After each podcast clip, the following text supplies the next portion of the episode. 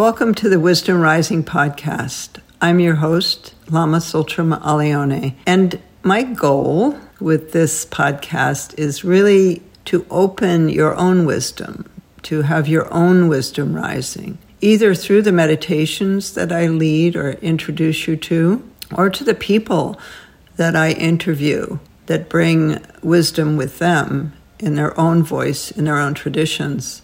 So we look forward to raising our wisdom together on the Wisdom Rising podcast. And I'm so happy to share this with you.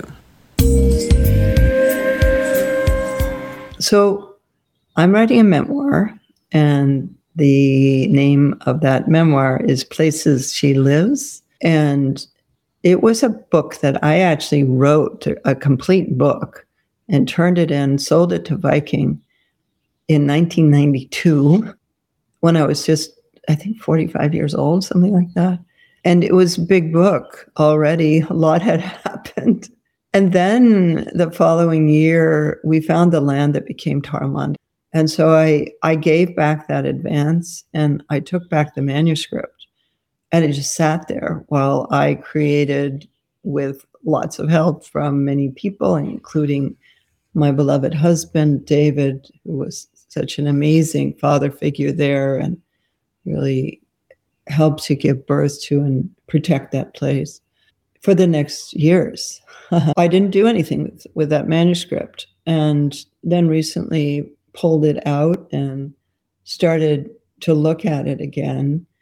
And I hadn't written much about the beginning of my life, a little bit, and a little bit touching on my grandparents. So recently I wrote a chapter, particularly about my maternal grandparents, that then triggered research into the whole history of Buddhism in America, particularly in New England and Boston, which is where they came from. So my genetic heritage is basically Boston, some New York, some up as far north as Nova Scotia, but really, I had five ancestors on the Mayflower on my mother's side. Mayflower, if anybody doesn't know, was that first boat that came over to Plymouth, the Puritans on it. Five ancestors on that. And when I did my ancestry.com DNA test, it was so boring. It was just Boston, England, Ireland, Scotland, a little bit of Swedish, some French, but that was it. And just this line that went between England, basically, and Boston area, New England. And so I had hoped for something a little more exotic, a little more interesting that would be in there. There was something like 1% Japanese American, uh, something like that, but uh, mostly it was, that's what it was. And so I grew up in that world in New England. Both my maternal grandparents were PhDs from Harvard Radcliffe in, in philosophy. They were both philosophy students, and then my grandfather taught at Harvard philosophy. And my grandmother was the fifth woman to get her PhD from what was then Radcliffe, which has now been incorporated into Harvard. Uh, Harvard would not allow women, and so they formed a college, sort of begrudgingly. And then the professors had to give the exact same lecture that they gave to the men to the women because they didn't believe that women and men could be in the same class together. The president of Harvard at the time, whose name was William Eliot, the time of my grandmother said the only reason for a woman to get a higher education was if it would make the home more beautiful. It's the only reason.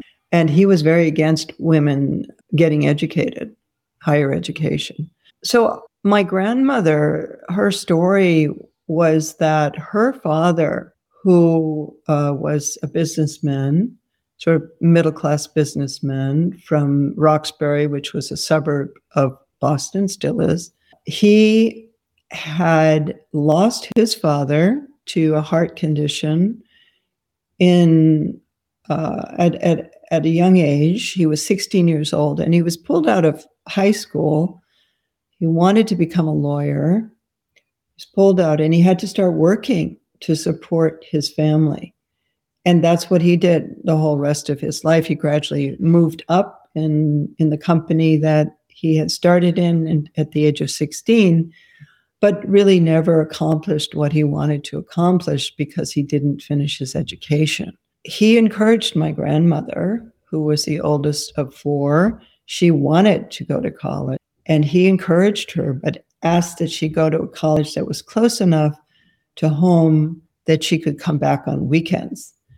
And so she ended up going to Wellesley College, which is a suburb of Boston, a wonderful women's college that had been formed a, a short time before her when she went there.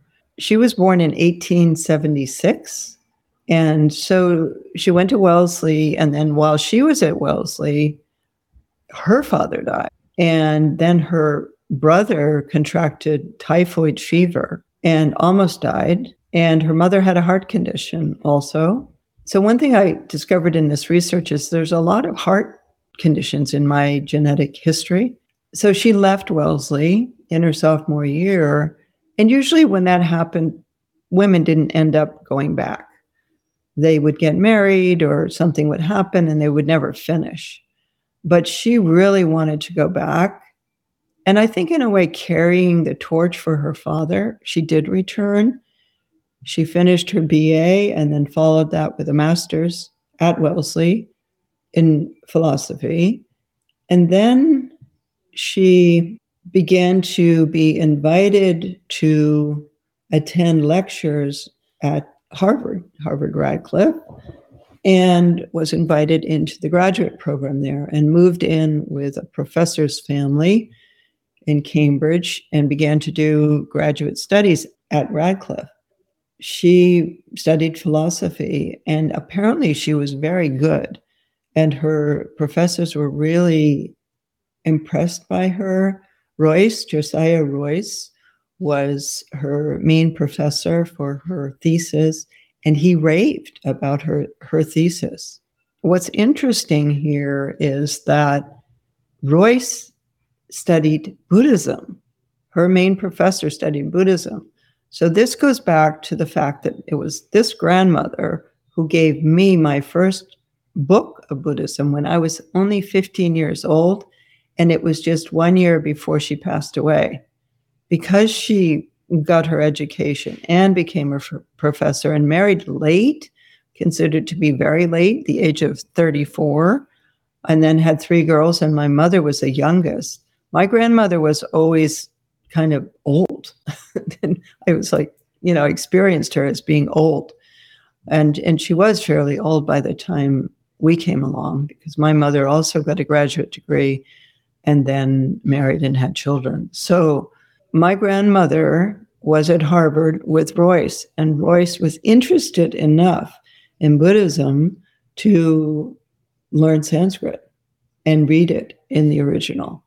She was also at Harvard with William James, who many of you may have read, very popular book in many colleges called The Varieties of Religious Experience. So James was there. He also was interested in Buddhism. And also another one of her professors, whose name was William Palmer, he was also interested in Buddhism.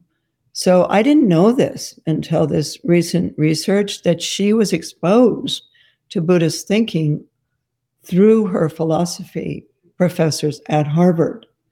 The other interesting thing that I discovered is she was friends with Kahlil Gibran, who was the author of The Prophet. And he actually drew a portrait of her, which we have in, I believe it was 1908.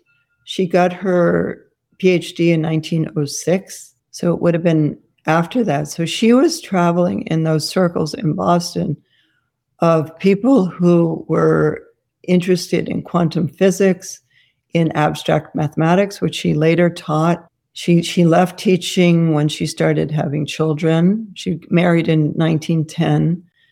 My mother was born in 1915. So, in that first five years, she had three daughters.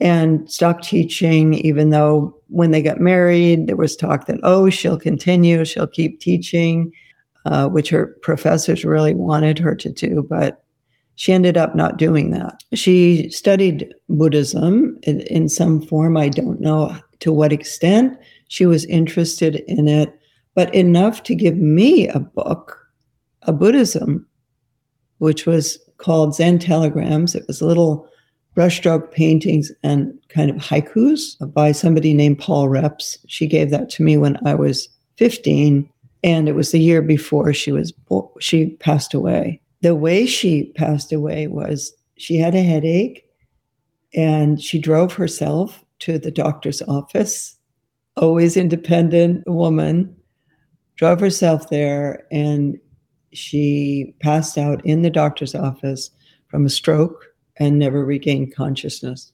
It was 1963.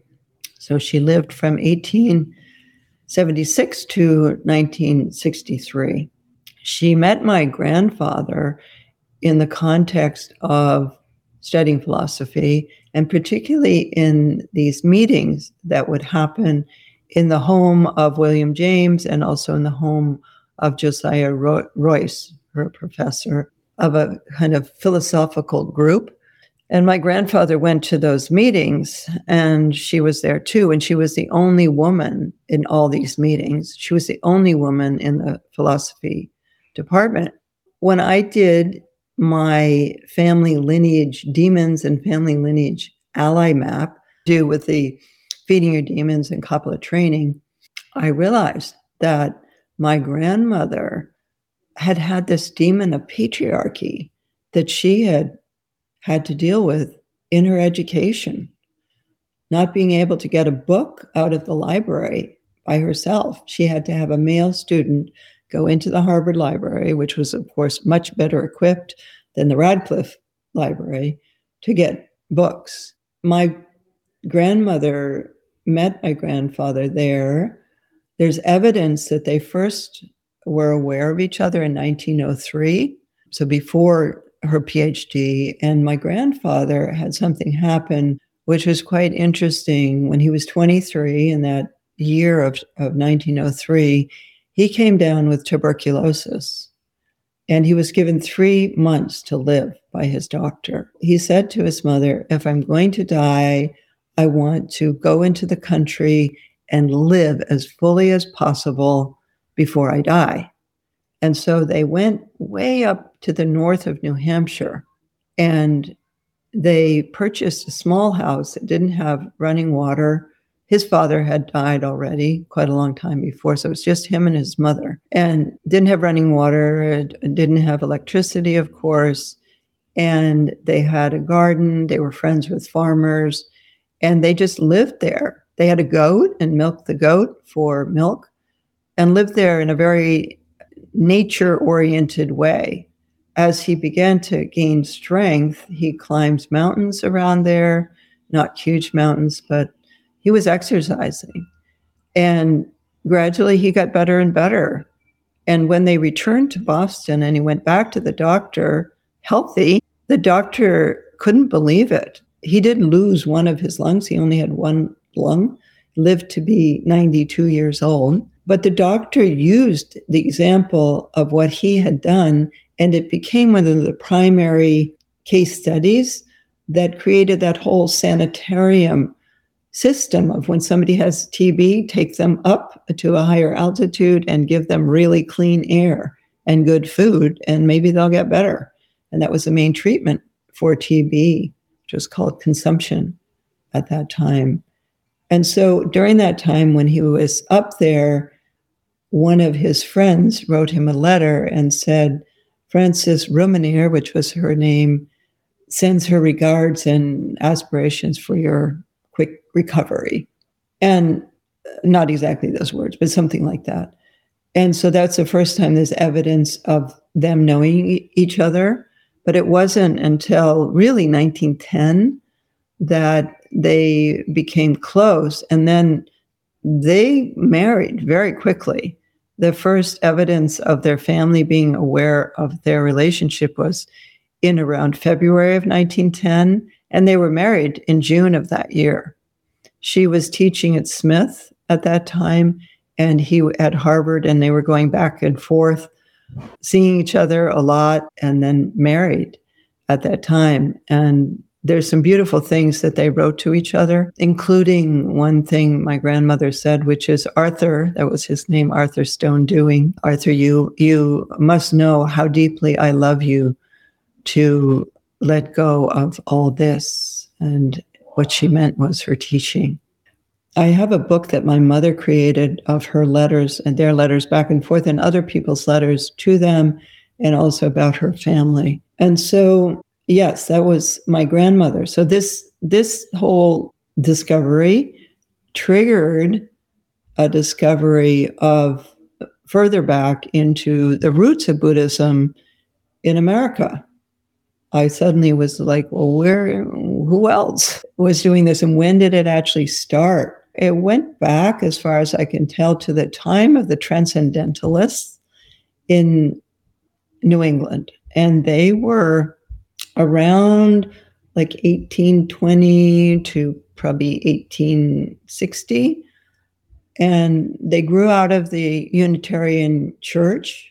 There was a friendship between two women, which I wasn't aware of in this group, which had these threads that really unified in the life of my grandmother. So, normally, when we talk about the transcendentalists, we talk about Emerson and Thoreau and they were very important in that movement. Um, there was also Louisa May Alcott's father, who, who was an educator in that movement, and others. But there were these two women that I found very interesting. And one was named Elizabeth Peabody, and she had a bookstore in Boston on West Street in her home. And she was also an educator and began the first kindergartens in the United States, inspired by German kindergarten. There weren't kindergartens before that. Children didn't go to school until they were six, seven years old. And so there was no preschool or anything like that. So she began the first kindergartens, which then continued and was established as a regular thing in American education after her.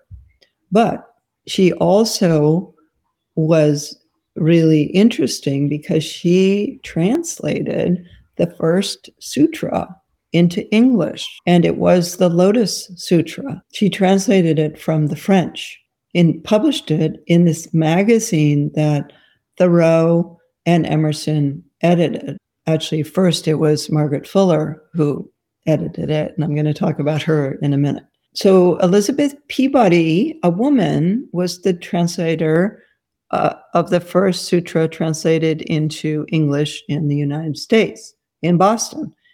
And she also was a transcendentalist. Very interesting. If you want to look her up, I suggest you do. So she, it was her. And then her friend was named Margaret Fuller. And Margaret Fuller was a really amazing woman. She was educated first by her father and really highly educated by him. Remember, there's no colleges for women at that time. So he educated her. And then she continued reading and studying. And she became someone who was considered by men and women to be the most well read person in New England at that time, Margaret Fuller. She ended up becoming very interested in women's rights and women's education. And she was the first woman to be given access to that Harvard library that even my grandmother wasn't. So this was way before that. She passed away in 1850, and I believe she was born in 1820. So she had a short life. And what happened was that she had that education, she became the editor of the Dial magazine, which was the Transcendentalists magazine. And by the way, who were the Transcendentalists? Well, they came out of the Unitarian Universalist movement, but they were more, I would say, mystical. And they had a big connection with nature. And they believed that nature was the expression of the divine, of God. And that's what Thoreau and Emerson were part of, and why Thoreau did what he did. So, Margaret Fuller and Elizabeth Peabody were friends. And what happened was Margaret Fuller created something called conversations that were held at the bookstore that Elizabeth Peabody had started. And these were conversations with women, just only women, about the bigger questions like, what am I here to do? Who am I independent of my husband, my family, of being a mother, etc. And they studied in these conversations, or yeah, it was really study, and it was an attempt to give women a higher education. And so they studied the arts, they studied philosophy, they studied history, and so on in these conversations. And Margaret Fuller wrote a book called The 19th Century Woman, or The Woman of the 19th Century. And it became a seed text for feminist thought much later with Susan B. Anthony in the middle of the 1800s, who then was really uh, very active in trying to get women the vote and trying to get women higher education in the Temperance Act.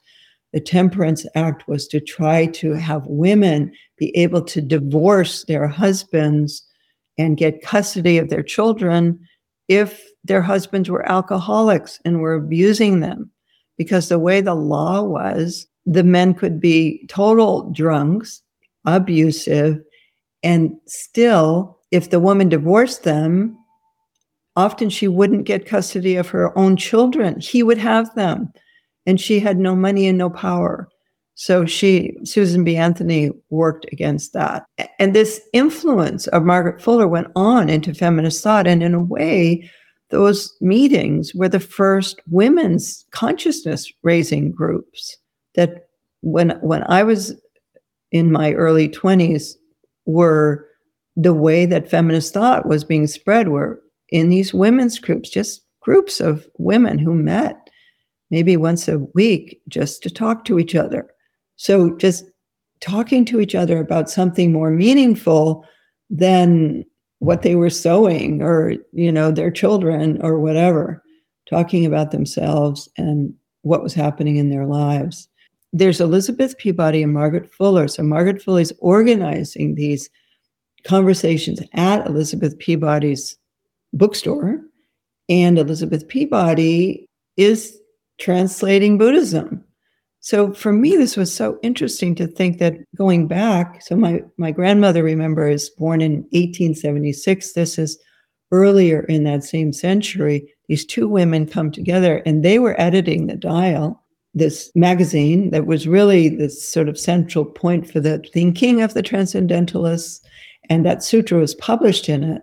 And the interesting thing is there was a book called When the Swans Came to the Lake about the history of American Buddhism uh, written by Rick Field, who talks about this sutra and its translation, its publication in the dial, but he says that it was Thoreau that translated it. So once again, we have this history being rewritten and women written out of it. And it wasn't. And that's been corrected now. But if you read that book, it says that. I want to talk a little bit more about Thoreau and Emerson because they're really interesting and to get an idea about what they were thinking and and and how Buddhist she was. We don't know how Buddhist my grandmother was, but she was certainly exposed to it. Yeah, I've written a whole chapter about my grandmother. It's really the um, the road that I got really interested in because he really was meditating and he went into the forest essentially built this cabin. I think it was 10 by 15 feet. And Emerson was his patron. And what Thoreau wanted to do was to get away from people and basically meditate. And there's evidence in his writing that he really was meditating. I didn't realize this until probably about 2014. I was in Boston uh, visiting a friend, and we walked around Walden Pond where he lived and wrote. And he he had the Dharmapada there in his retreat cabin because they were selling it in the bookstore there. They have a little gift store on the on the highway uh, near Walden Pond that's about Thoreau and everything, and they had the Dharmapada, which is sort of the key base root Buddhist text.